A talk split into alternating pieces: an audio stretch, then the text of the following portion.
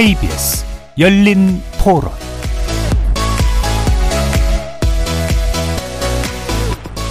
안녕하십니까. KBS 열린 토론 배종찬입니다.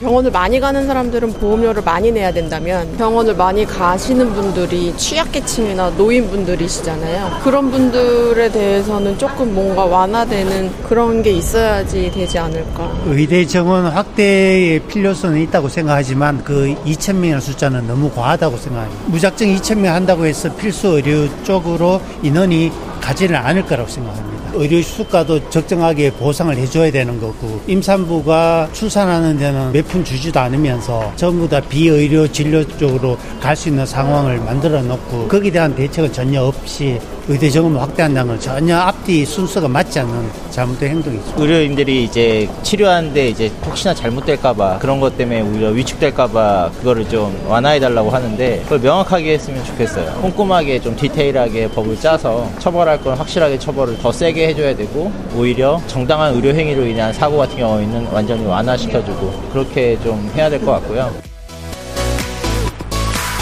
그래서 만난 시민 여러분의 목소리 어떻게 들으셨는지요? 정부가 최근 의료개혁 정책을 잇따라 내놓고 있는데요.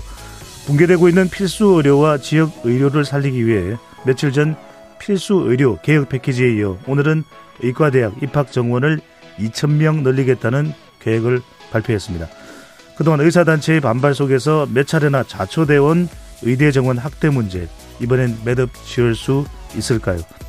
이번에 정부가 내놓은 의료개혁 정책이 의사 수급 불균형 문제에 해답이 될 수 있을지 오늘 네 분의 전문가와 함께 분석해보는 시간 가지도록 하겠습니다. KBS 열린 토론 지금부터 시작합니다. 치열한 토론 속에서 더 나은 세상을 찾아갑니다. 올바른 세상을 만드는 첫 걸음. 평일 저녁 7시 20분 KBS 열린 토론. 오늘 토론 함께 해주실 네 분의 전문가 소개해드립니다. 남은경 경제정의 실천연합 경실련 사회정책팀 국장 나오셨습니다. 어서 오십시오. 안녕하세요. 박형욱 대한의학회 부회장 자리해 주셨고요. 안녕하세요. 안녕하십니까. 서정성 대한의사협회 총무이사 나오셨습니다. 네, 안녕하세요. 수정성입니다. 네, 어서 오시고요. 정형선 연세대 보건행정학과 교수도 함께 해주셨습니다. 어서 오십시오. 네, 안녕하십니까. 네. KBS 열린 토론 문자로 참여하실 분은 샵 9730으로 의견 남겨주시면 됩니다. 단문은 50원, 장문 100원의 정보 이용료가 붙습니다. KBS 1라디오의 모든 프로그램은 유튜브에서도 함께 할 수 있습니다. 어, 네분 모습 화면으로도 보실 수 있으니까요. 유튜브로도 많이 들어와 주시면 좋겠습니다. 자, 정말 어, 많은 국민들이 또 관심을 가지고 있는 의료 관련된 주제입니다. 최근 정부가 발표한 필수 의료 정책 패키지에 대해서 이야기 나눠볼 텐데요. 필수 의료를 살리기 위해 정부가 내놓은 이번 대책, 의대 정원 확대를 비롯해서 지역 의료 강화, 의료 사고 안정망 구축 등 네 가지 내용을 담고 있습니다. 자, 차례로 네 분께 어 정부의 오늘 의대 이 정원, 의대 정원 2천 명더 늘리는 부분부터 포함해서 포함해서 필수 의료 정책 패키지에 대해서 10점 만점에 몇 점을 주실 수 있는지 그리고 좋은 점은 어떤 점이고 일단 또 어, 문제가 될 수 있는 점은 어떤 점인지 짧게 그 부분만 먼저 언급해 주시고 구체적인 내용은 또 더 자세하게 그 다음 순서에 들어가도록 하겠습니다. 먼저 정영선 교수께서 말씀해 네. 주시면요. 어, 10점 만점 몇점 주실까요? 필수 의료 패키지라고 하는 거는 이제 며칠 전에 발표가 됐고요. 예. 오늘 의대 정원 발표를 했는데 필수 의료 패키지의 네 가지 중에서 첫 번째가 그 의대 증원이에요. 네. 어, 근데 그것이 에, 그만큼 이제 필수 의료를 확충하는 데는 의대 정원이 필요 조건이다. 라고 하는 건데 바로 그 부분이 아직은 불확실한 상태였는데 이제 오늘 드디어 구체적인 정원을까지 확정 발표를 장관이 나와서 했기 때문에 음. 일단 정부 정책 차원에서는 일단 정책안이 확정이 됐다는 차원에서 그것이 됐기 때문에 저는 한 9점 주고 싶습니다. 어, 상당히 높은 점수 네. 주셨습니다. 일단 의대 정원 아, 확정이 중요한 것인데 그 내용이 언급됐다는 것이고요. 어, 남은경 국장께서는요. 네, 어, 의대 정원 규모 없이 지난주에 발표됐던 필수 의료 패키지는 실은 저희는 낙제라고 봤습니다. 음, 어, 그러면 점수로 치면은 4점. 10점 만점에 4점. 네. 근데 오늘 이제 2,000명이라는 규모가 확정되어서 어 6점 정도로 올라갔다. 어, 5점 이상 올라갔네요. 네. 5점 더 위로 올라갔네요. 네. 그래서 6점 정도는 줄 수 있겠다. 이렇게 말씀드릴 수 있을 것 네. 같습니다. 어떤 부분은 긍정적으로 주목하는데 어떤 부분이 난관이 될까요? 음, 네, 필수 의료 대책에서는 이제 규모는 빠진 채 주로 이제 그 규- 의대 정원을 증원하는 대신에 의료계를 요- 약간 달래기 위한 정책들이 상당 부분 많았습니다. 그게 수가 인상이라든지 또 의료 사고에 대해서 형사처벌 면제를 해준다든지 하는 내용들이었는데 이제 그것은 결국에는 국민들의 부담으로 돌아오거나 환자 의 부담으로 돌아오는 문제들이었습니다. 그렇기 때문에 저희가 이건 결코 어, 허용해서는 안 된다라는 입장들을 견지를 했었던 거였고요.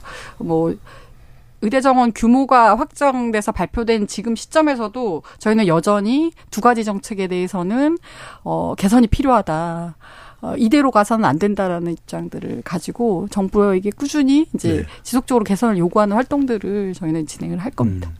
의사들의 어, 편의를 좀 지나칠 정도로 네. 봐주는 부분은 곤란하지 않느냐라는 의견을 주셨는데 우리 박형욱 부회장께서는 몇 점 주실 수 있을까요? 글쎄요, 전뭐 30점, 30점도 지나서 사실 우리나라가 상당히 큰 아마 혼란을 겪지 않을까 저는 그렇게 생각이 10점 됩니다. 만점으로 치면 3점이거든요. 예, 예, 예. 왜냐하면은 사실 전체적으로는 필수 의료를 살리겠다고 하는데요. 지금 젊은 의사들이 그 정책을 보고 필수 의료에 투신할까? 굉장히 의문입니다. 오히려 필수 의료를 아마 빠져나가려고 할 겁니다. 그러면 아무리 의도가 좋아도 그 젊은 의사들의 마음을 설득하지 못하는데 이 정책이 어떻게 잘 될 수 있겠습니까? 정부가 이제 필수 의료를 살린다고 하면서 예를 들어서 지금 우리가 의대 확충을 하면 거의 12년, 15년 후에 그 효과를 보게 되거든요. 지금 큰 건물에 불이 났어요.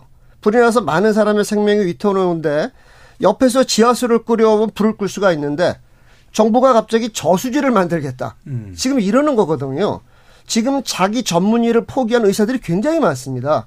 소아과 의사 수많은 의사들 우리나라에 많은 전문의들이 있는데 거의 6천 개소의 그 의원들이 자기 전문의를 포기하고 있습니다. 옆에서 이 사람들을 자기 역할을 할 수 있게 해주는 게 우선순위일 텐데 정부의 필수 의료 대책에 보면 그런 게 전혀 없죠. 낙제점이라고 말할 수 있습니다. 네, 필수 필수 의료제와 관련된 부분에 문제점이 있다는 걸 지적해 주시고 서정성 이사께서는요. 네, 저도 우리 남 국장님처럼 약 4점을 주고 싶었었는데요. 필수의 정책 패키지를 발표하면서 아 정부가 이제는 진단은 어느 정도 하고 있구나. 물론 이 처방하는 이 정책을 내, 발표한 내용을 보면 아주 허점이 많아가지고 4점 정도 주고 싶었는데요. 오늘 의대 정원을 2천 명을 발표하는 거 보니까 완전 빵점입니다. 마이너스 점수를 주고 싶은데 그 점수는 줄 수 없으니 빵점을 주고 싶은. 말씀입니다. 0점입니다. 예, 0점입니다. 죄송합니다. 필수 의료 정책 이 의대 정원 문제 아주 답답합니다. 정책이라는 것이 필요할 때 꼭 필요한 곳에 추진돼야 되는데요. 패키지라는 이름으로 갑자기 여러 가지 것을 좀 내놓고 발표하는 것을 보고 많은 생각을 하게 됐습니다. 지난 수십 년간 망가진 우리나라 의료 체계 현실을 그대로 보여주는 것인데요. 지금 정부가 네 가지 방향에서 대책을 내놨는데 작년 1월부터 지금까지 정부와 의료계가 1년 동안 의료연한 협의체라는 것을 운영하면서 여러 가지 문제점을 지적하고 논의해 왔습니다. 네. 그런데 현실을 진단하고 처방해야겠다는 데는 공감을 했는데 대책을 보면 논의하지 않는 것을 포함해서 비현실적이고 국민들에게 정말 도움이 되지 않는 내용들이 다수 포함되어 있다는 것인데요.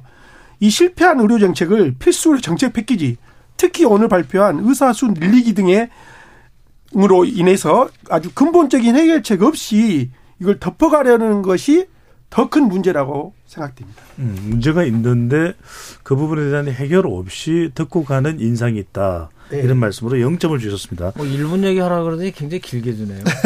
처음이라서요. 아니 제가 네. 좀더 설명할까요? 네, 잠깐만요. 그래요? 교수님께 여쭤보고 싶은 것은 일단 네. 이제 우리가 어 뭐 이걸 난상 토론할 수 없으니까 일단 숫자입니다. 의대 정원이 이제 늘어나는 건데 어 박형욱 부회장께서도 말씀을 하시긴 했지만 서정성 이사는 상당히 정원을 늘린 것에 대해서 반대다라는 말씀을 주셨는데 자 일단 이게 가장 핵심입니다. 2천 명 늘어났습니다. 교수님은 뭐 늘려야 될 숫자를 늘린 거다. 이것도 부족하다. 좀 너무 많이 늘린 거다. 어떻게 평가를 하시나요? 저는 전체적으로는 이제 의사수가 부족하다는 점에 대해서 뭐 제가 여러 가지 그 발표도 많이 하고 이렇게 한 입장이었고 아 그런데 이제 2천 명 요번에 증원 나온 거는 뭐 제가 생각했던 것보다는 많이 나왔어요. 네.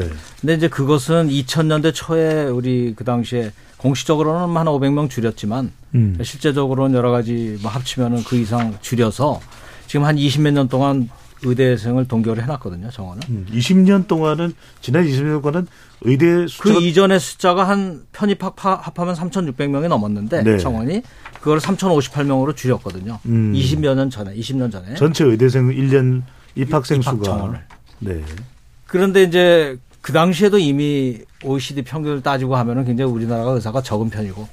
그런데 어, 배출되는 인력이 그 서구 OECD 평균 국, 국가들의 그 저 의대 정원의 인구 대비로 절반이 안 돼요 지금도. 네. 그때도 그렇고.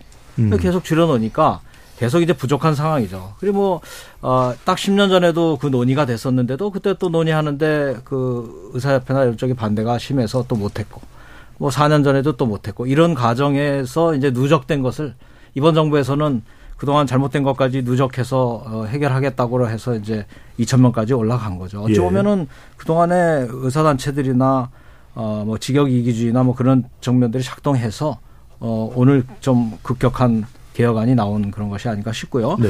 아까 이제 제가 9점을 주고 얘기한 거는 이 필수로 패키지로 4개 한 주 전에 발표됐던 것이 사실은 그 내용으로 보면 아까 우리 남은경 국장 말씀대로 사실은 그 내용은 아까 의협 얘기랑도 비슷해요, 저도. 음. 어, 그 안에 여러 가지 패키지라고 하는 것은 그 동안에 누적된 것을 이제 이것저것 제시를 했지만 실제 진행하는 과정에서 그렇게 쉬운 얘기도 아니고 또 돈을 뭐 퍼주는 그런 측면도 있고 하기 때문에 별로 네. 찬성할 건 안 되나. 음. 다만 그 모든 것을 그 제시한 그 근저에는 의대 정원 증언이라고 하는 것이 정부 정책에 깔리고 그것을 받으라고 하는 그 공급자 단체에 대한 그 얘기가 있었던 거거든요. 네. 근데 이제 그 문제를 오늘 정확하게 확실하게 매듭을 졌다는 점에서 모든 것을 아우르는 그런 어떤 결과다. 알겠습니다. 그, 그 다른 어떤 정책보다 중요한 거니까 이게. 예. 어, 필수 의료 정책 패키지 4개가 의료 인력 확충, 오늘 발표된 이제 의대 정원 네. 2천 명을 더 늘리는 내용이 이제 포함됐고요. 지역 의료, 지방 의료를 이제 강화한다는 내용, 또 의료 사고 안전망을 구축하는 것, 또 보상 체계의 공정성, 그러니까 의료 수가라든지 바로 이런 부분, 급여라든지 이런 부분이 되는데 교수님께 짧게 하나만 여쭤보겠습니다. 자, 2천 명이 어 내년도부터 2천 명이 늘어서 예. 뭐 지방에 있는 의대든 서울에 있는 몇몇 의대든 예. 이런 숫자가 늘어나면 교육시킬 환경은 준비가 돼 있는 겁니까? 교육시키는 거는 제가 보면 문제 없어요. 왜냐하면 음. 그 2년 후에 이제 그 예가가 한 2년 진행이 되고 25년도 하면 27년도부터 본과 교육이 들어가거든요. 지금 현재 지방에 있는 의과대학이라는 게 100명이 안 돼요. 네. 어찌 보면 의과대학의 효율적인 교육을 위해서도 뭐 서- 보통은 200명 정도 정원이 어, 되고 그래야 제대로 교육이 필요한 교수들이 충원이 되는 건데 지금 현재 부족한 데다가 더 하고 실제로 어, 의대 쪽에서도 그거를 교육할 수 있다고 어, 받은 인원들이거든요. 네. 교수님 때문에 보시기에는 교육 문제라기보다는 다른 문제가 오히려 네, 더 교육 문제는 큰 문제가 없다. 네. 그 다음에 어 남은경 국장 말씀 듣고 네 이쪽에 대한의사협회의 서정성 총무이사 쪽으로 옮겨올 텐데요. 자, 이 정도면 그동안 이 일반 국민들의 여론을 보면 숫자를 말씀 안 드립니다만 대체로 어 의사 수가 부족하다. 이게 뭐 어떤 어 전문의 분야인가를 떠나서 2천 명 정도면 남 국장님이 이 판단하시기에는 어느 정도 지금 문제가 의사 부족 문제가 해결될 걸로 보시는지. 음, 일단은 저희가 이제 최소한의 수준이다. 이제 저희는 그렇게 평가를 하고 있습니다. 이제 네. 물론 이게 뭐 직관적으로 알 수 있는 문제는 아닌 거고 여러 전문가들이 과거에 우리나라 의료 이용량이 이랬고 앞으로 의료를 어떠, 어, 공급량이 어떻게 될 것이다라는 근거를 가지고 이제 한 20년, 30년을 내다본 추계치들이 있어요. 이제 이런 것들이 의대를 증원하지, 의- 입학 정원을 늘리지 않고 이대로 간다면 20년 후에는 4만 명 부족이다. 이런 결과들이 나오고 있거든요. 음. 그래서 지금부터라도 2천 명씩 당장 늘리지 않으면 20년 후에는 4만 명이 부족하다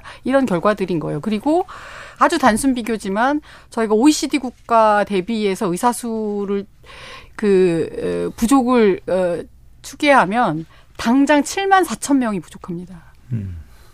근데 우리나라는 OECD보다 의사 수도 적고 대신 또 의료 이용량은 또 많아요. 그러니까 다시 말하면 이제 의료를 제대로 어 퀄리티 있는 의료를 받지 못하고 있다. OECD 국가들에 비해서 네. 이제 그런 결론들이 나오는 거기 때문에 그러면 제대로 된 질 높은 의료를 제대로 받으려면 이제 충분하게 의사 인력이 공급돼야 된다라는 음. 것들이 있었고 말씀드린 것처럼 2천 명이라는 수치는 실은 이제 과학적 근거나 뭐 여러 가지 내용들이 있을 거예요. 그리고 또 경실련에서 또 준비하고 있는데 현재 지금 공공에서 직접 의사들을 어, 의료 서비스를 제공해야 되는 저희가 공공병원이라든지 보건소라든지 이런 인력들을 지금 추계하고 있는데 그 인원이 한 2만 명 정도 됩니다. 알겠습니다. 네. 그래서 2천 명은 어 당연히 어 네, 최소한의. 최소한으로 네. 필요한 인력이다. 근데 대체로 이게 일반 여론은 물론 여론이 모든 것을 다 해결해 주지는 않지만 어 의사가 더 필요하다 이런 의견들이 나오고 지난 20년간 동결돼 있다. 근데 지금 의사 단체에서는 의사의 숫자를 늘리는 것에 대해서 의대생들의 숫자를 늘리는 것에 극도로 반대를 하고 계신데 가장 큰 이유는 어떤 이유십니까?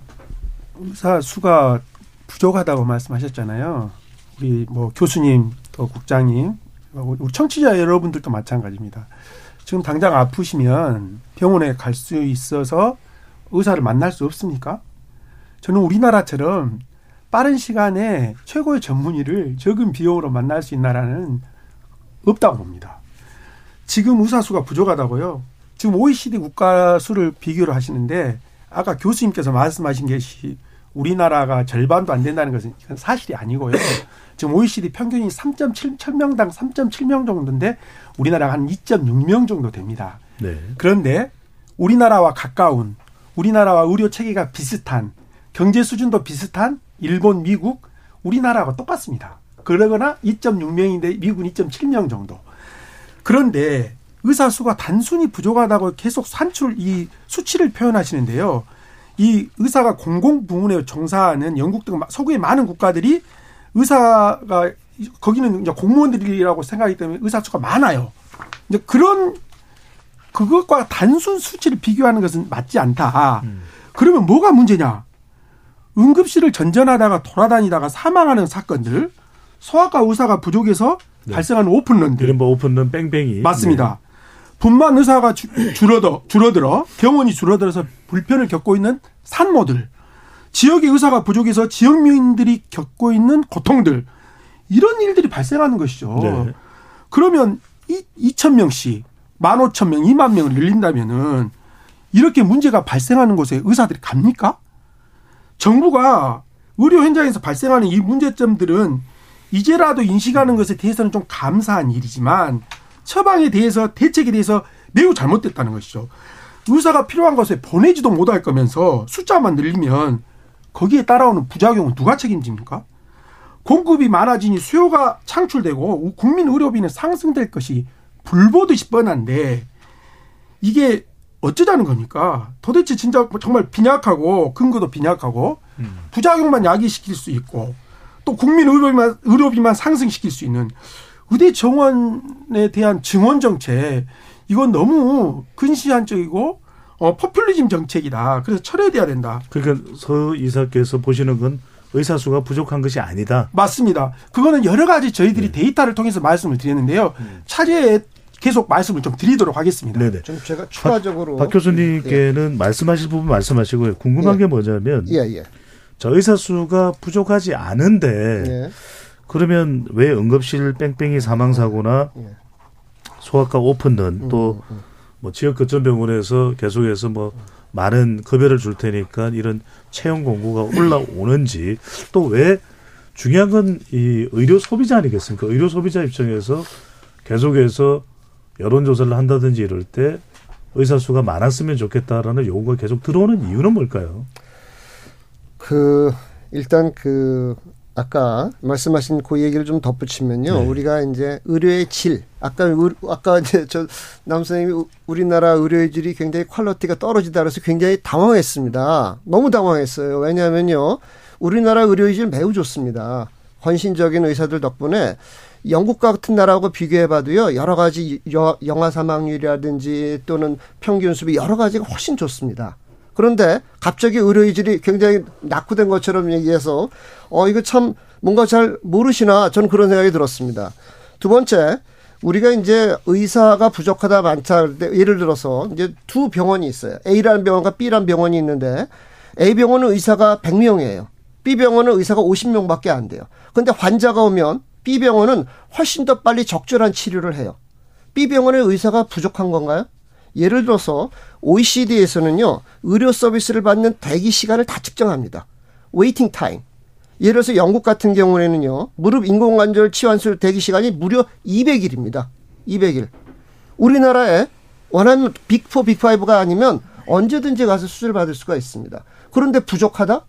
수만 가지고 판단하는 것은 정말 의료의 질에 대한 질평가 방법을 모르는 겁니다. 의사가 부족하면 액세스에 문제가 생기고 결과에 부- 부족 결과가 문제 생기고 그런 거기 때문에 가장 중요한 지표 중에 하나는 액세스의 문제를 전혀 도외시하고 평가하는 건 굉장히 잘못된 겁니다. 네. 여튼 어 박형국 부회장께서도 실제로 어 내용을 들여다 보면은 부족한 상황이 아니다는 말씀인데 제가 정영선 교수께 여쭤보고 싶은 건 이런 부분입니다. 자, 지역에 따라서 서울과 부산이 다를 수 있고 또 광주와 또 나주가 다를 수도 있고 어, 또 이제 전문의가 어느 쪽은 또 많기도 하고 뭐 소아과 같은 경우에는 또 산부인과는 우리가 출산이 많이 되지 않으니까 그래서 더 줄어들 수도 있고 뭐 피부과로 가는 거는 또 외과에 가면 사고도 많이 나기 때문에 네. 오히려 더 돈을 벌 수 있는 피부과를 선호할 수도 있고. 자 이런 차원에서의 어 숫자 자체가 이제 불균형을 이루는 수급이 다른 부분을 떠나서 전반적으로 그냥 전체 통으로 다 우리 대한민국 전국을 놓고 봤을 때 의사 수는 부족하다고 봐야 됩니까? 네, 부족하지 이제- 않다고 봐야 네. 됩니까? 그러니까 전체적으로 놓고 보면 부족한 거는 이제 명확하나 하고요. 그거는 통계가 얘기해 주는 거죠. 어, 뭐 OECD 통계 좀 전에 뭐 어, 라판 통계처럼 얘기하지만 그것처럼 정확한 게 없어요. 국가 단위는 인구 대비예요. 아까 3.7명과 우리 2.6명 얘기했는데 우리나라는 한의사 0.45명이 포함돼서 그렇지 2.1명이에요. 당장 의사 수가 적은 거죠. 다만 이제 불균형 배분의 문제, 지역 간의 배분의 문제, 그다음에 전문 분야 간의 이런 문제는 물론 그 균형을 맞추는 거는 이제 현장의 모습인데 이제 우리나라에서는 이 의료 공급 의사나 자원들은 민간에게 완전히 맡겨놓은 체제예요. 다만 그것을 아, 돈을 건강보험을 통해서 조달하면서 그 재원 조달을 통해서 어느 정도 컨트롤하고 있는 이런 체제입니다. 그런데 맡겨놓고 있는데 각자의 배분은 완전히 자유 자유방임에 놓은 상태이기 때문에 그걸 규제할 정책 수단이 없어요. 여기 부족하고 저기 부족한 거를 배분이라도 할 수 있으면 그나마 정부가 의- 의대 정원을 조금 뽑아도 어느 정도 지역 완화를 시키면은 지역의 문제를 해결할 수 있으나 우리나라는 그런 정책의 정책권이 전혀 없어요. 그러니까 총량만 규제할 수밖에 없습니다.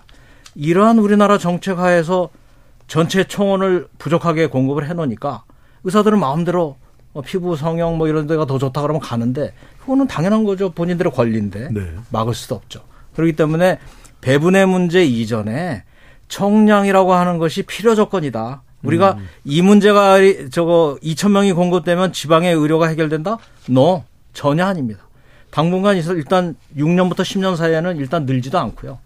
그동안의 부족한 문제는 우리 국민이 감내해야 돼요. 정책 잘못에 대해서 감내를 해야 되고 그러나 6년 7년 후에도 필수 문제가 해결되는 건 아니에요. 의사가 양성되는 기간이 필요한 걸 말씀하시는 그렇죠. 거죠? 그건 기간이고 배- 공급이 되더라도 예.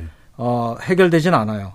해결되는 거는 필요 조건이 축적돼서 이제 가능성이 열렸다는 거지 그 뒤로 실제로 지방에 가게 하고 하는 거는 다른 정책입니다. 그것들은 충분 조건들은 굉장히 많아요. 그 쉽게 되는 건 아니지만 그것이 패키지로 같이 가야 된다는 얘기지. 아까 모두 얘기처럼 이 의대 정원이 모든 걸 해결해 줄 거다. 이런 얘기도 아니고 이것이. 해결해 주지 못한다고 해서 의대 정원을 늘리면 안 된다라고 한 것이 그동안의 20년간의 정책이에요. 의사협회 주장이고 그것은 결국 그것을 계속 미루자는 얘기고 이런 의료의 문- 불균형의 문제 이런 문제를 지금껏 양산해 온 거죠. 그러니까 지금이라도 늦, 었더라도 지금이라도 하자는 게 정부 정책입니다. 서희선 이 부분은 어떻게 보십니까? 이 정영석 교수님 말씀이 일단은 뭐 만병통치약은 아니지만 숫자가 늘면 아무래도 마치 변호사도 숫자가 늘면 많은 분야에 다양하게 진출했듯이 숫자가 늘면 그래도 산부인과로 조금이라도 더 많이 가고 소아과도 더 많이 가니까 그게 우리에게는 더 질 높은 의료 서비스로 이어질 수도 있겠다라고 하는 기대감도 있거든요. 언뜻 생각하면 그렇게 생각할 수도 있겠죠. 그런데 교수님께도 방금 말씀하신 것처럼 정부가 정책을 실패한 것을 인정을 하는 거잖아요. 이 실패한 정책을 어떻게 하면 필수 의료와 지역 의료에 필요한 곳에 의사를 보낼 수 있을 것인가에 대한 걸 말씀하셨잖아요. 음. 그런 정책을 수십 년간 정부가 하지 않았다니까요. 지금 의대 정원이 꼭 몇십 년간 동결이 돼가지고 의사 수가 배출이 안 되는 것처럼 말씀하시는데 매년 3,058명씩 배출되고 있습니다. 제가 의사 면허 번호가 6만 번대인데요. 지금 14만 번입니다. 25년 전에 제가 의사가 됐을 때는 이런 문제 없었습니다. 그때 지금 지금이 그때보다 의사 수가 두 배 반이 늘었어요. 그럼 우리나라 인구가 두 배 반이 늘었습니까? 그러진 않잖아요. 그런데 이 그때는 서로 환자를 보려고 하고 어려운 환자 응급실에 와도 어떻게 해서든지 살려내려고 하고 의사 선생님들이 그 필수 의료 지역 의료에 남아서 헌신을 하려고 했는데 음. 너무나 책임과 이 저수가의 부담이 커지니 지금 그런 생각이 없어졌다. 네, 네, 네 시스템이 잘못되니 정책이 잘못되니 그쪽에서 다 빠져나오는 거예요. 이거를 이제 산에 불이 났는데 빨리 불을 꺼야 되는데 나무를 심자고 하는 거 똑같은 겁니다. 그러니까 지금이라도 실패한 정책을 패키지 의료 정책 필수 의료 패키지 포함해서 이걸 그쪽으로 유입하는 방안이 우선인 것이지 무턱대고 물론 맞습니다. 2천 명 늘리고 2만 명 늘리면 그 중에서 가시는 분들이 간혹 있겠죠. 근데 제가 의사인 입장에서 또 국민 여러분들이 의사 선생님 의사의 입장으로 한번 다시 한번 돌아가 봐 주신다면 가기가 어렵습니다. 그 내용은 추후에 다시 말씀드리겠습니다. 서정석 서의사께 추가로 질문. 그러니까 한 명도 늘리면 안 됩니까? 예를 들면 뭐 2천 명은 많, 많다고 생각하신다면 의사로서 그러면은 대한의사협회에서 그러면 뭐 100명, 300명, 500명 이런 숫자 단위의 차이도 있을 수 있습니다. 그 분야에 대해서는 제가 좀 말씀드리고 네. 싶습니다. 왜냐하면 아까 그 교육 문제가 나와서 그렇습니다. 우리가 그래서 이제 우리가 이 잘 의대 교육을 잘 모르시는 것 같아요. 왜냐하면 마치 그 무슨 뭐 인강 인강을 틀어놓고 의사를 양성할 수 있는 것처럼 뭔가 착각을 하는 것 같습니다. 인터넷 강의를 말씀하시는 예, 예, 예. 네. 무슨 얘기냐면 우리가 이제 의대 교수, 법전원 교수, 간호대 교수의 차이점이 혹시 뭔지 생각나시나요? 말씀해 주십시오. 의대 교수는 환자를 봅니다.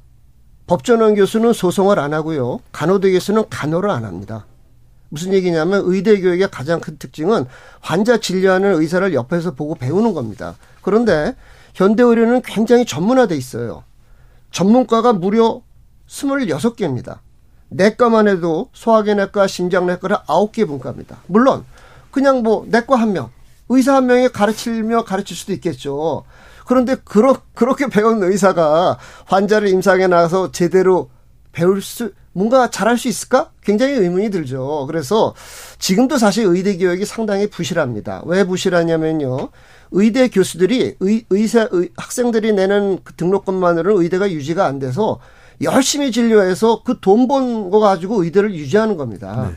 그런데 얼마 전에도 의대 의전원 학장협의회에서 그런 발표를 했죠. 여러 가지 교육 현실을 엮어냈을 때 아무래도 350명 이상은 어렵겠다. 음. 그 의대 교육 현실을 제일 잘하는 분들이 이길 하신 거예요. 알겠습니다. 자, 이제 어, 의사를 대표해서 나온 두 분은 어렵다 어렵다 이야기를 하고 있는데 어, 남은근 국장은 또 일반 어, 의료 소비자 또 시민들 입장에서 많이 의견들을 수렴하시잖아요. 주로 어, 남은근 국장께서 판단하실 때 의사협회나 어, 의료계에서 이렇게 의사 숫자 늘리는 것을 의대생들이 늘리는 것에 대해서 극도로 반발하는 것을 뭐 때문으로 인식을 하고 계신가요?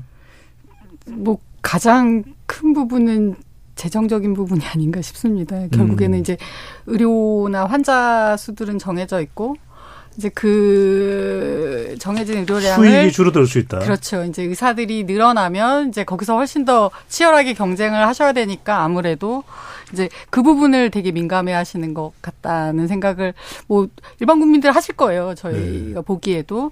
어, 그렇기 때문에 이제 뭐 그걸 이기, 직역이기다. 뭐 이- 이런 식으로 이제 평가하거나 보시는 눈들이 있고 국민들 입장에서는. 근데 지금 뭐 저희가 의사 부족을 얘기하는 여러 가지 지표들 안에 인건비 부분들이 있습니다. 의사 인건비는 과거 10년 전, 15년 전보다 어, 근로자 대비 의사 인건비 그 비 격차가 예전에는 두세 배였다면 지금은 다섯 배, 여섯 배 차이가 나고 있어요. 격차가 더 크잖아요. 네. 훨씬 더 커졌죠. 그러니까 그 격차가 커졌다는 것은 결국에는 시장에서 가격이 올라간다는 거는 공급이 부족하다라는 걸로 설명이 가능하거든요. 그거는 음. 그건 누구나 뭐 경제학자가 아니더라도 그냥 이치라고 저는 생각이 들어요. 그래서 어, 의사가 부족하고 거기서 의료량이나 내용들은 계속 많아지고 있는데 그걸 담당해야 되는 숫자가 제대로 늘지 않, 않기 때문에 그 의사들의 인건비가 대표적으로 늘어나고 있는 거고 네. 국민들은 실제로는 이제 음, 임금이 그렇게 상승하지 않고 있는데 의사들만 왜 상승하느냐 음. 그것을 달리 설명할 수 있는 방법이 없는 것이죠. 잠깐만요. 어, 대한의사협회의 서정성 이사께서 총무이사시니까 단도직입적으로 여쭤보겠습니다. 돈 때문입니까?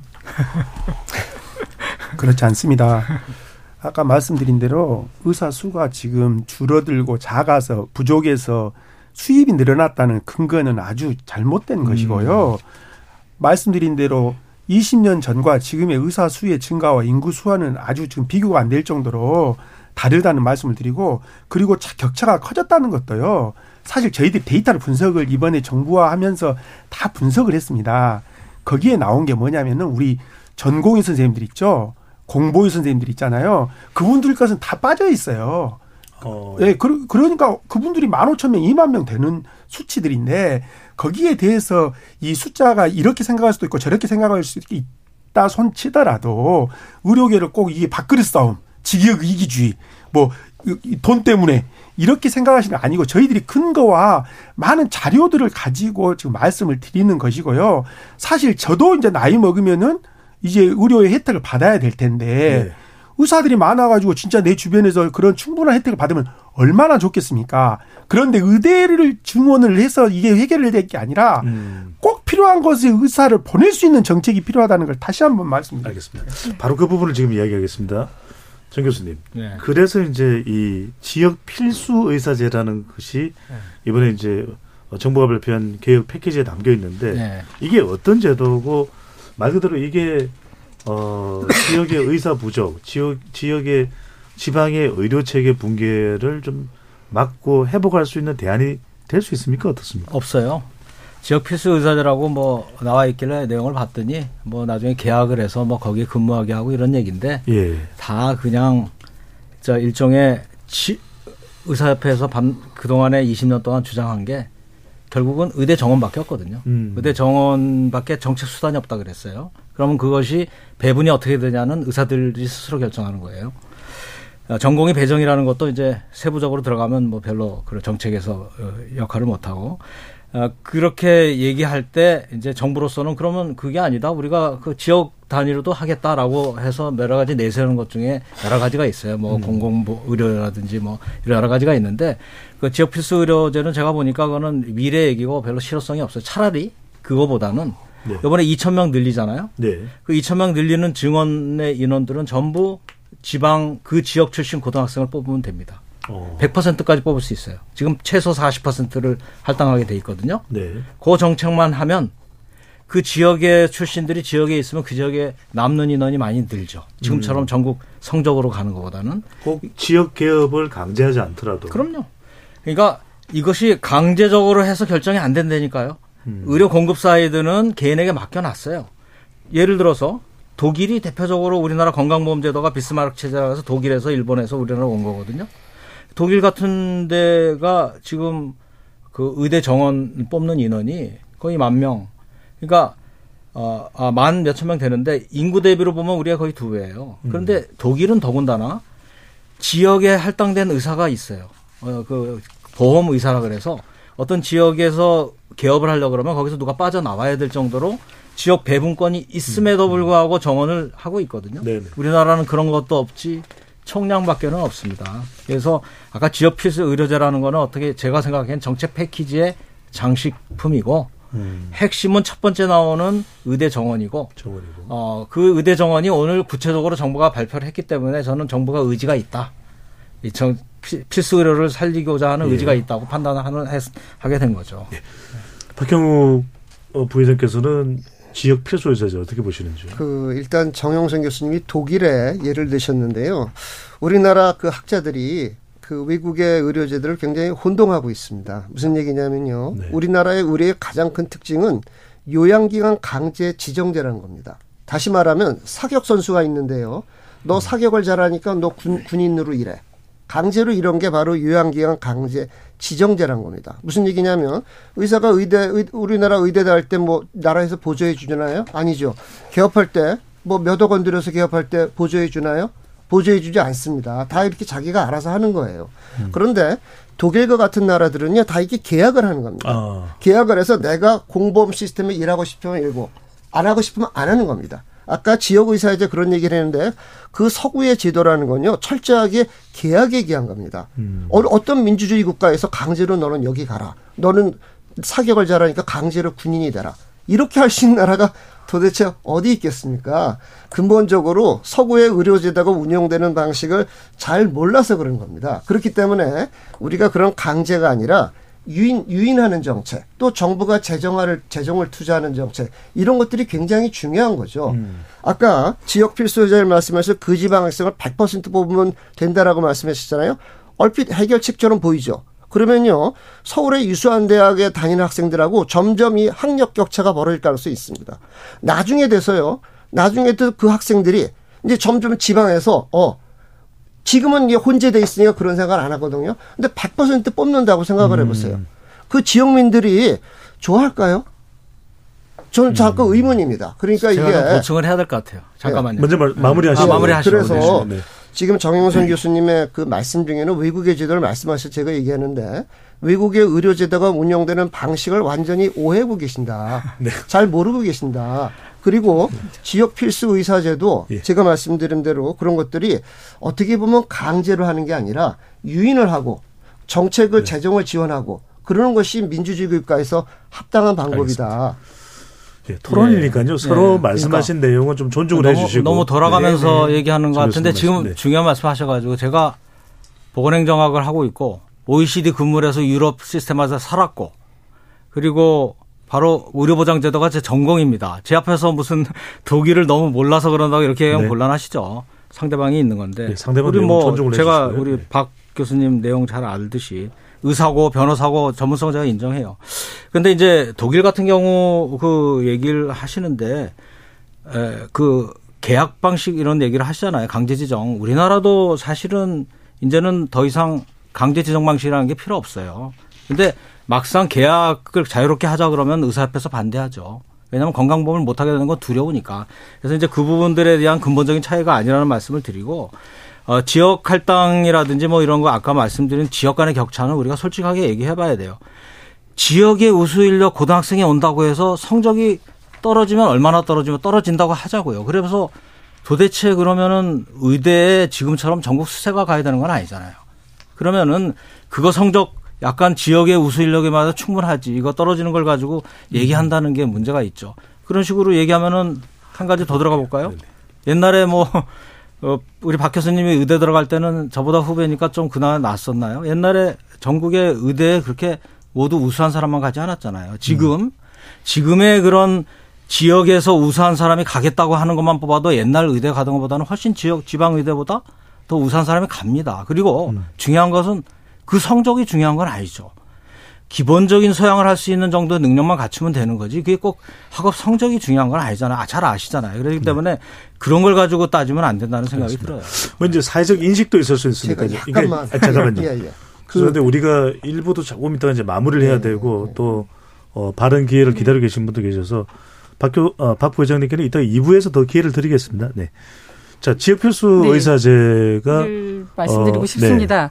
지역 필수 의사제는 이미 저희가 이런 유사한 제도가 있습니다. 공중보건 장학제도라는. 음. 그래서 의대생에게 어 일정 기간 의사가 된 이후에 의무복무할 것을 그 전제로 장학금을 지급하는 그런. 근데 정부가 그걸 하고 있어요. 그리고 의대 정원을 늘리지 않는 이유로 계속 공중보건 장학제도를 했는데 지원자가 없어요.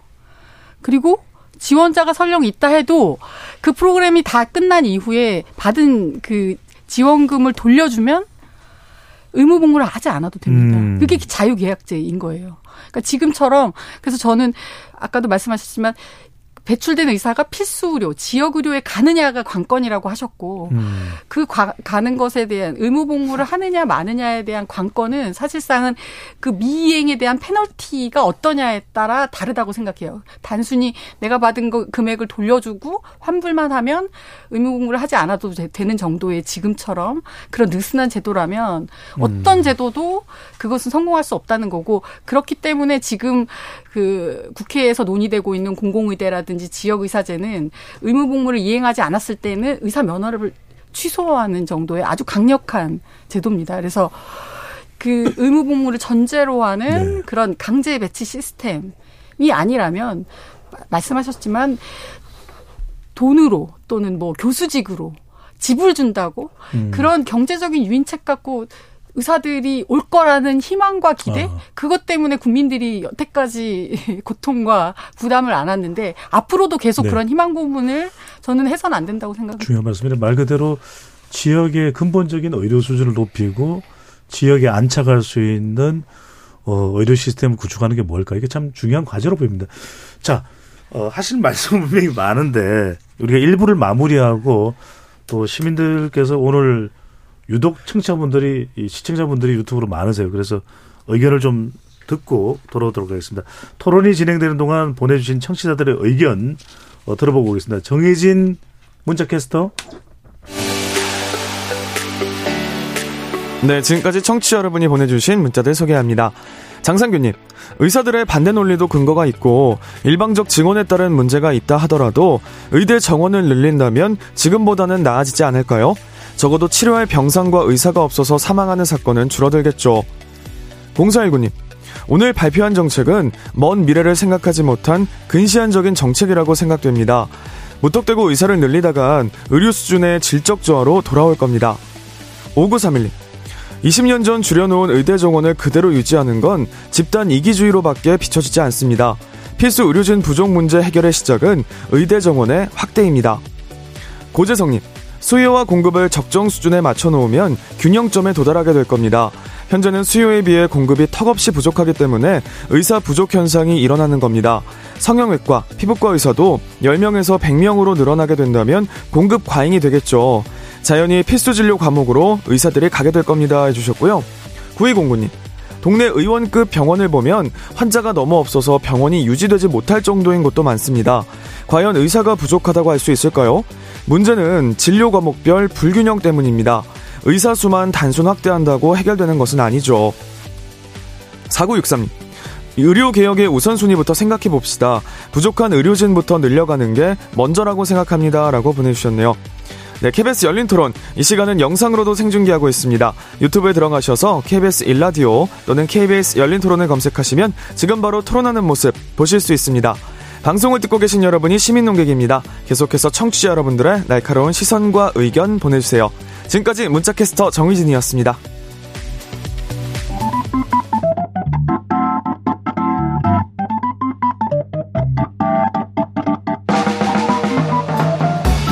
세상을 바꾸는 질문 열린 토론이 시작합니다. KBS 열린 토론은 언제나 열려 있습니다. 단문 50원, 장문 100원의 유료 문자 샵9730 그리고 KBS 어플리케이션 콩으로 여러분의 의견을 남겨주세요. KBS 열린 토론 의대 정원 확대를 포함한 정부의 필수 의료 개혁 정책에 대해 살펴보고 있습니다. 박형욱 대한의학회 부회장, 서정성 대한의사협회 총무이사, 정형선 연세대 보건행정학과 교수, 남은경 경제정의실천연합 사회정책팀 국장 네 분과 함께하고 있습니다. 일부에서 우리가 어 의대 정원 2천 명 늘린 부분과 또 어, 지역 필수 의사제에 대해서 이야기 나눠봤는데 어, 서정성 이사와 또 박형우 부회장 두 분이 짧게 말씀하실 내용이 있어 그 이야기 듣고 다음 주제로 넘어가겠습니다. 네, 이제 어, 지역 의료에 대해서 말씀을 주셨는데 지역 의료에 대한 해결책은 아주 다양한 방, 방법과 아주 꼭 필요한 게 있는데요. 그게 이제 의료 전달 체계 문제인데 그건 이따 추후에 말씀드리기로 하고 교수님께서 말씀하신 지역 인재 있잖아요. 예. 사실 지역에서 대학을 나와서 지역에서 수련을 받으면요. 그 지역에 남을 확률이 굉장히 높아집니다. 음. 지금 현재는 지역 인재라는 이 전형이 있긴 하지만 많은 사람들이 수도권에서 내려와서 교육을 받고 지금 수도권 다시 올라오는 것이 문제인 것이죠. 음. 그래서 지금 현재 인원으로도 방금 말씀하신 1000명, 2000명이 늘어난 인원을 지역 인재로 가는 것도 이 늘어난 상황에서는 그게 굉장히 좋은 방법이라고 저는 생각하는데 지금 있는 인원을 그렇게 배치하는 것도 3,000명 중에 500명, 1000명을 그렇게 배치하는 것도 굉장히 좋은 방법일 수 있거든요. 그게 지금 지역 인재 100%를 말씀하셨는데 지역에 있는 인재들이 지금 계속 더 많이 뽑아가고 있는 것은 현실입니다. 음. 그럼에도 불구하고 지역의 이 의사 수의 부족은 이걸로는 해결되지 않는 것이죠. 그 중에 하나인 거로 생각하고요. 그 지역 인재에 대해서는 굉장히 어 좋은 말씀을 주셔서 다시 한번 말씀드렸습니다. 어, 이거 득, 득담이 나왔습니다. 네. 박형욱 부회장. 저는 약간의 그 오해를 좀 이렇게 좀 풀고 싶습니다. 아까 정영선 교수님께서 뭐 전공이 오늘 무시 그런 얘기가 아니고요. 네. 예를 들어서 이제 말씀하시는 와중에 독일의 지역 의사제 이런 말씀을 하셨거든요. 아, 독일이군요. 예. 네. 그런데 이제 외국의 제도를 말할 때 그게 마치 강제로 하는 것처럼 그렇게 전달되면 국민들이 굉장히 오해를 합니다. 음. 예를 들어서 우리나라의 그 아까 요양기한 강제 시정대 제가 말씀을 드렸는데요. 이미 헌법재판소에서 옛날에 이 문제를 다뤄본 적이 있습니다. 그래서 이제 헌법재판소에서 그걸 보면서 다른 나라의 예를 보니까 강제로 하는 나라가 없더라.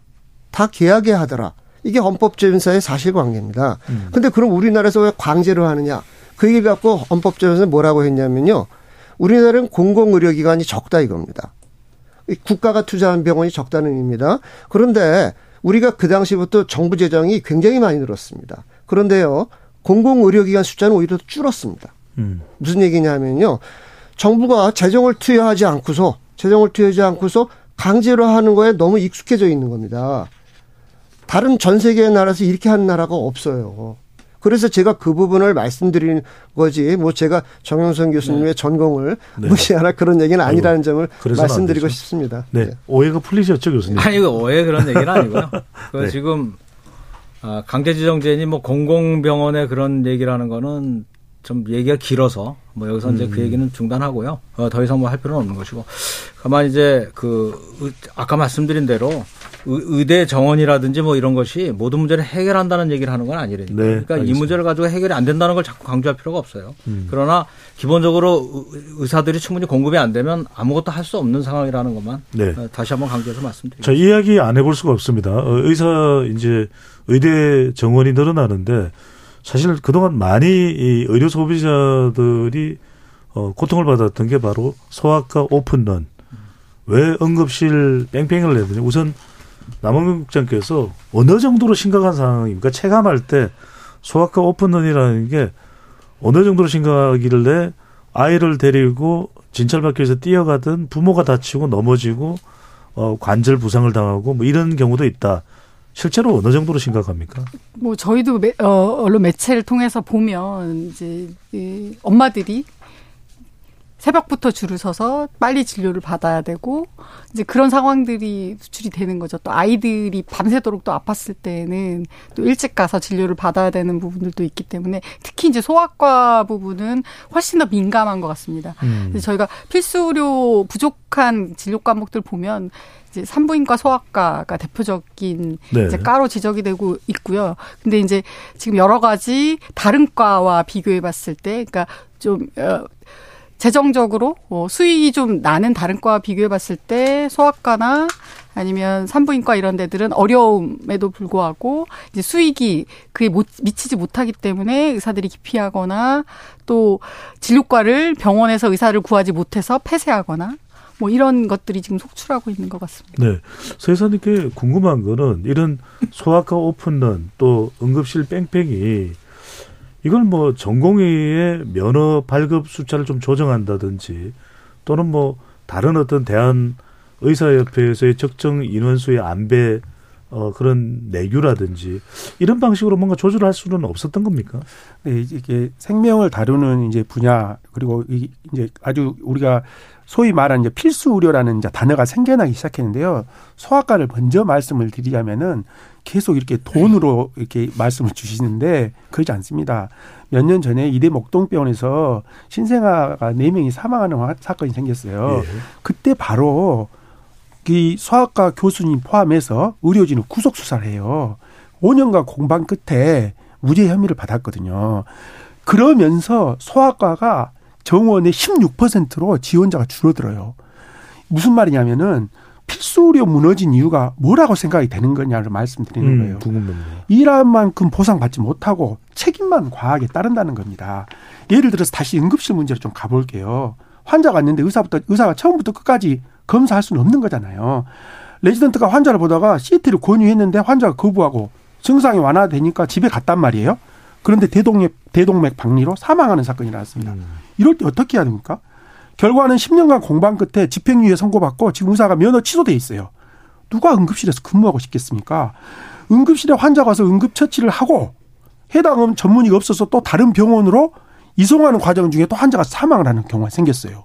그런데 처음 봤던 응급의학과 의사 책임이라는 겁니다. 환자를 아예 안 받으면 경고만 받으면 되거든요. 근데 환자의 생명을 중시해서 응급 처치를 한 응급의학과 의사가 책임져야 될 일은 아니잖아요. 환자가 오면 당연히 응급 처치하고 생명을 살리는데 최선을 다해야 할 의사가 자칫 무- 문제가 발생하면 해당 과의 전문의 부재로 치료가 완전히 이루어지지 못했을 때 책임 누가 지는 겁니까? 이런 문제들을 해결하지 않은 채 의사 수만 늘린다고요. 이건 정말 아주 안 좋은 정책이고 안전망, 의료인에 대한 안전망 구축, 사망의 경우는 제외한다고 지금 이번에도 발표를 했- 했거든요. 이건 근본적인 해결책이 될 수 없다고 생각합니다. 남국장님 하신 말씀. 네. 예.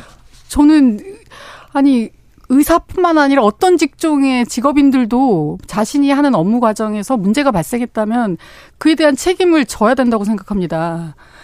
의사들이 이제 그 사고나 이런 것들이 빈번하게 발생하기 때문에 그래서 가지 않고 저는 그것을 책임지고 싶지 않다라면 의사를 과연 저희가 할 자격이 있을까 이런 생각이 들어요. 왜냐하면 생명과 안전을 책임져야 되는 거고 거기 내 목숨과 어, 내 건강을 맡겨야 되는데 저는 그렇기 때문에 지금 이번에 의료사고 형사 책임 그 특례 것도 결, 절대적으로 반대하고 또 전 세계 어느 나라도 유례가 없는 이 형사법 체계를 왜곡하는 시스템이라고 다들 비판하고 있어요. 말도 안 되는 제도라고. 근데 왜 우리가 의사만 왜 의사만 그래야 되는지 저는 알 수 없고요. 또 말씀하셨듯이 소아과, 근데 성형외과, 피부과 이런 데들도 사고 많이 납니다. 그런데 여긴 사고 많이 나도 의사들이 서로 가려고 줄 섭니다. 그건 결국에는 돈이 되고 보상이 되기 때문에 가는 거 아닙니까?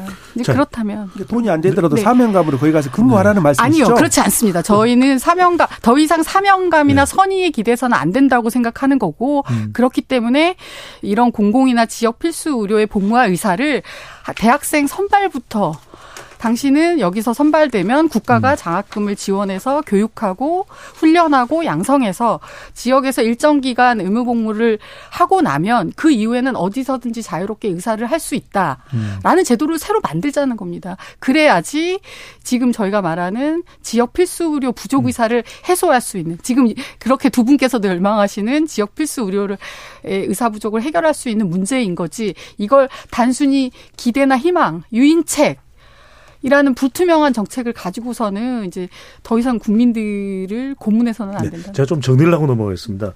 오늘 우리가 이야기를 나누는 것이 바로 어, 정부에서 발표한 의료 개혁 패키지인 것이고 그것이 이른바 이제 지역 의료라 또는 필수 어, 의사에 대한 문제를 해결할 수 있는데 좀 도움이 되지 않겠냐. 결국 이제 가장 중요한 의대 정원 2천 명 늘린다는 그 발표를 했는데 방금 전에 서정성 이사가 설명을 하면서 이런 이런 이유 때문에 어 필수 어 과목의 의사인 소아과나 또 응급실 뭐 사고를 이제 예를 들었으면 교수님께 여쭤보고 싶습니다. 그러면 구덕이 무서워 장못단 곳은 안 되는 거니까 그러면 필수 과목 의사의 수급 문제와 어 이 의료비의 어떤 수가 문제 어, 어떤 보상이 되겠죠. 그 다음에 어 이런 사고에 대한 의료 사고에 대한 형사 처벌과 고액 배상 부담을 완화하기 위한 의료 사고에 대한 이런 부분들을 어떻게 적용하면 그래도 좀 이 부분에 대한 어 필수 과목 나도 소아과 의사 할래요.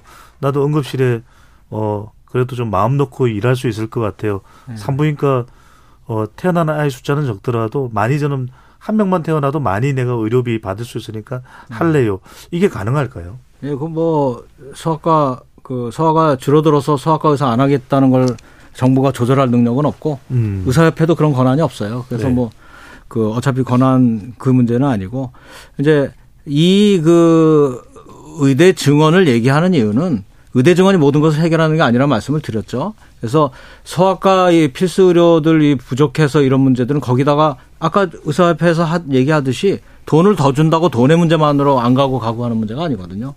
아, 그, 그 문제는 서로 알기 때문에 이 돈을 가지고 필수 의료 패키지를 내세운다고 해서 거기 혹하지 않죠.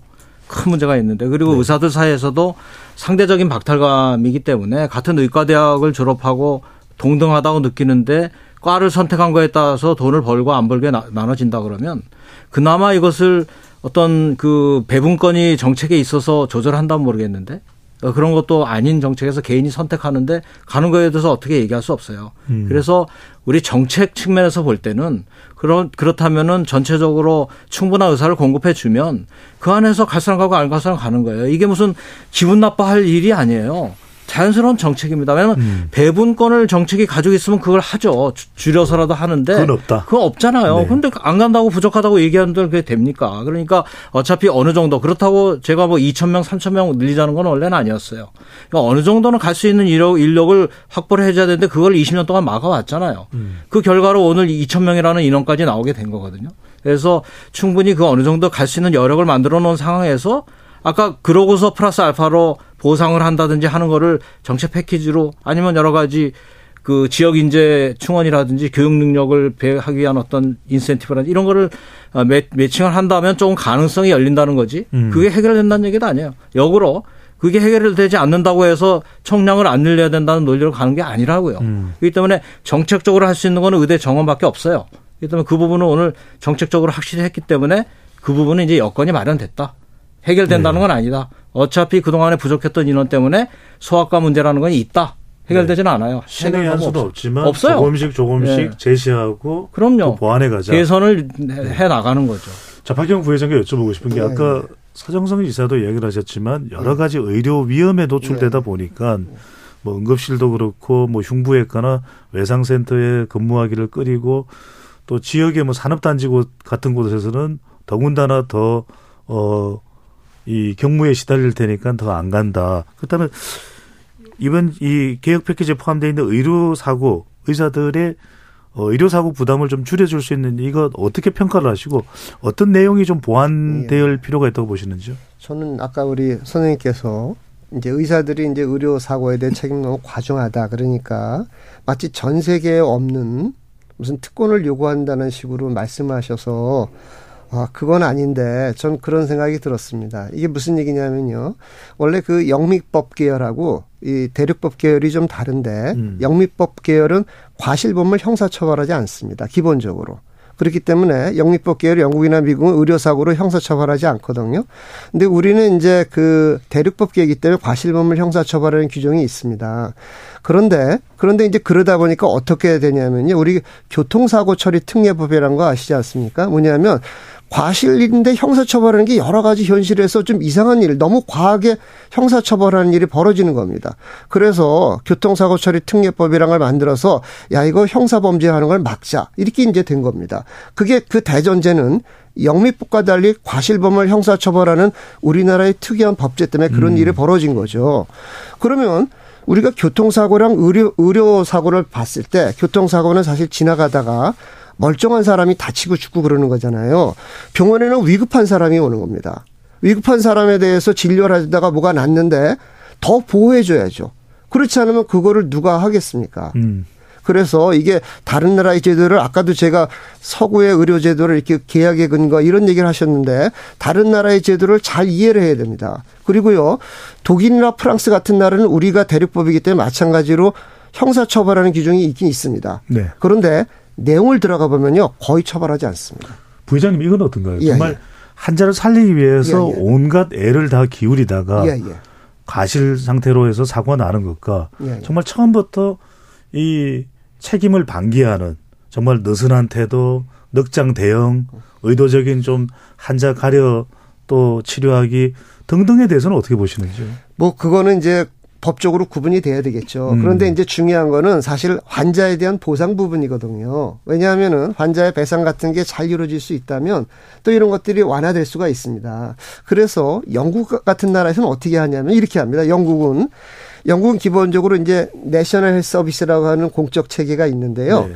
여기에 이제 근무하는 피고용인, 우리로 따지면 뭐 대학 교수라 이런 사람들은요, 의료 사고가 나면은 내셔널 서비스에서 그걸 해결해 줍니다. 국가에서 해결해 주는 거죠. 음. 개원이들은요, 우리와 같은 똑같은 자영업자인데요, 개원의들도 national service 계약을 맺고 한 의료기 때문에 공공 의료기 때문에 그 공공 의료에서 대한 책임은 그 national service 국가에서 해결해 주는 겁니다. 다만 영국은 우리랑 달라서요. private care를 누구나 할 수 있습니다. 개인 어떤 이제 자기가 수가를 정하는 그런 의료를 말하는데 그것에 대해서는 네가 책임져라. 이렇게 분명히 구분해 가지고 공적 의료를 튼튼하기 위해서 거기서 참여하는 의사들은 확실하게 보호를 해주고 그렇지 않은 사람 네가 책임져라. 이런 것이 굉장히 일반적인 원리죠. 여튼 어 이런 의료 사고로부터 빚어지는 부담 자체를 좀 뒷받침할 수 있는 건 있어야 되겠다라는 예, 예. 말씀인데 자 오늘 다뤄야 되는 주제가 한 가지 더 남아 있어서 시간은 별로 없는데 남국장님 하시고 싶은 말씀 하시고 요것도 좀 같이 말씀 주시면 좋을 것 같습니다.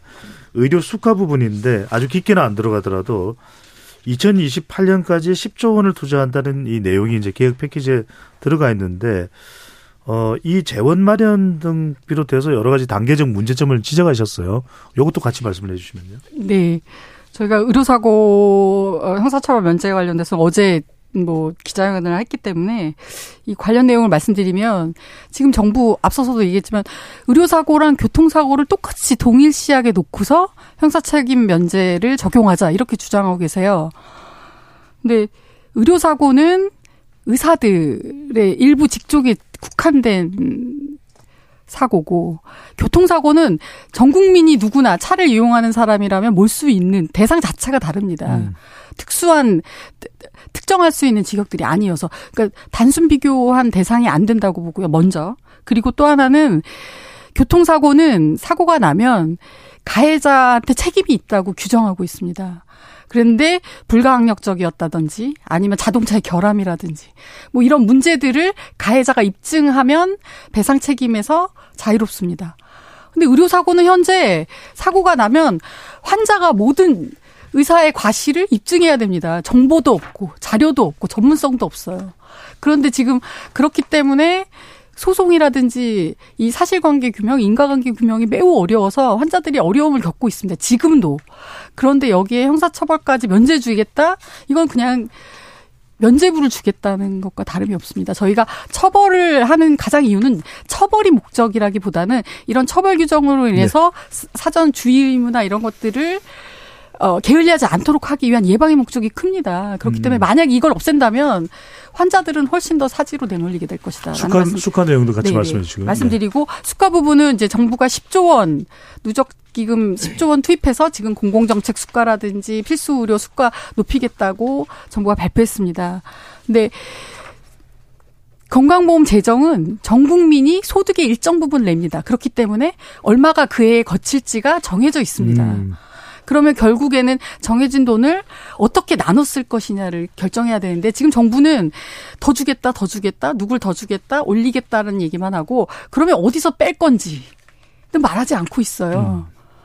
그럼 결국에는 거기서 재정이 계속 부족하거나 어려움이 겪어 겪게 될 경우에는 사실상 국민들이 보험료를 더 내야 됩니다.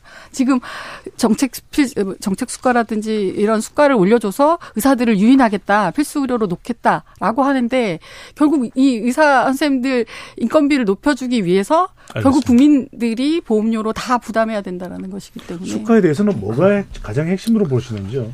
이런 문제가 발생할 것 같아서 제가 이 토론회 전에 꼭 정부 관계자가 나오셨으면 좋겠습니다. 이렇게 말씀드렸었습니다. 네. 나오지 않은 상태에서 나오시지 않은 상태에서 수가 문제를 제가 말씀드리는 것은 적절하지 않지만 않지만 제일 핵심적인 게 네, 핵심적인 보시나요? 내용이 뭐냐면은 지금 수가가 있잖아요. 우리나라 의료 수가가 원가에 미치지 못한다는 것은 모두가 알고 있는 사실입니다. 그래서 계속 국장님께서는 이 수가를 필수 의료의 수가를 올려주는 것마저도 의사의 주머니를 어, 이렇게 늘려주는 거다. 이렇게 말씀하시는 건데 이건 사실 정부가 어떻게 해도 필수 의료와 지역 의료로 가지 않으니 그쪽으로 어떻게 하면 유인할까 하는 그 방책 중에 하나가 지금 나온 것이죠. 그러면서 필수 의료에 대해서 수가도 좀 올려야 되고 이런 법적인 부담도 완화시켜야 돼. 이건 대통령께서도 말씀하신 거잖아요. 그걸 가지고 이걸 꼭 이 계속 돈으로만 얘기하시는 것은 좀 적절치 않아 보입니다. 네. 하시고 싶은 이야기 더 많으실 텐데 우리가 마무리를 해야 됩니다. 그래서 혹시 못다 하시는 이야기가 있으면 이제 한 분씩 30초밖에 못 드리니까 아까 그왜 어, 피해자가 입증을 해야 되는지 여부도 짧게 어, 박 부회장께서 말씀 주시면 좋겠는데 30초 내로 하셔야 됩니다. 네, 우리 남국장부터. 네, 바로 말씀하신 거 이어서 저도 말씀드리면 정책 수가 필수료에 대한 수가를 올려주는 거 저 동의합니다. 근데 말씀드린 것처럼 건강보험 재정은 한정되어 있고 늘리는 곳이 있다라면 당연히 줄이는 곳이 있어야 됩니다. 그런데 줄이는 곳을 말하지 않습니다. 왜? 의사단체가 반대하고 있기 때문에. 의대 정원을 이해시키려고 하고 있기 때문에 저희는 그런다고 정부가 그렇게 지금 어, 행보를 하고 있다고 생각하고 있습니다. 그렇기 때문에 네, 늘려주는 대책이 나온다면 당연히 줄이는 대책들도 함께 나와야 재정 중립을 맞출 수 있다. 수가는 그렇게 운영이 돼야 된다라는 말씀 드립니다. 교수님이 정부의 의료계획 패키지 또 의대 정원 늘리는 것까지 포함해서 뭐가 제일 중요할까 핵심일까요? 이제 의료 문제, 재정 문제, 돈 문제가 뭐 제가 주로 제일 전문성이 있는 분야인데 네. 아, 우리는 이제 의사들에게 보상하는 그 방식을 매년 계약을 통해서 가격을 올려주고 있어요. 음. 그걸 환산지수 계약이라 그러고 수가 계약이라고 쉽게 얘기하는데 그게서 모든 행위들에 대해서 평균적으로 3%뭐 이렇게 올려주고 있거든요. 그걸 다 올려주는 거를 계속 하면서 필수 의료라 그래서 또 올려고 정책 수가라 해서 올려주고 이렇게 되면은 안 되는 거죠. 건강보험은 네. 그렇게 안 하기로 돼 있어요. 그럼. 재정 중립화에 하게 돼 있으니까 이렇게 올려주는 거 좋고 필요한 분야 올려주는 건 좋대. 평균적으로 매년 올려주는 방식은 이제 없어야 된다 하는 걸 강조하고 있습니다. 20초만 하셔야 될 것 같습니다.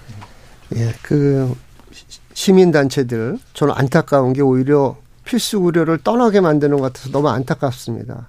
서민들의 친구거든요. 필수 의료하는 사람들은 미국의 시민단체들은요 의사들 형사처벌 반대한다고 합니다. 근데 우리나라는 특권을 부여하는 걸로 생각을 해요. 입증 책임 전환 하는 나라가 없습니다. 네. 마지막으로 말씀드리고 싶은 것은 보다 근본적인 이야기인데요. 사실 2020년도에 정부가 의대 정원을 추진했다가 이 구사 의정 합의에서 코로나도 오고 그래서 이제 이거를 의료계 합의를 하기로 했거든요. 근데 1년간 그렇게 논의를 했음에도 불구하고 의대 정원에 대해서 단 한 번도 숫자를 얘기하지 않고 있다가. 독단적으로 발표한 것이 예. 매우 잘못된 정책이라고 자, 오늘 생각하고요. 토론해 주신 네 분 감사드리고요. 지금까지 KBS 열린 토론 배종찬이었습니다.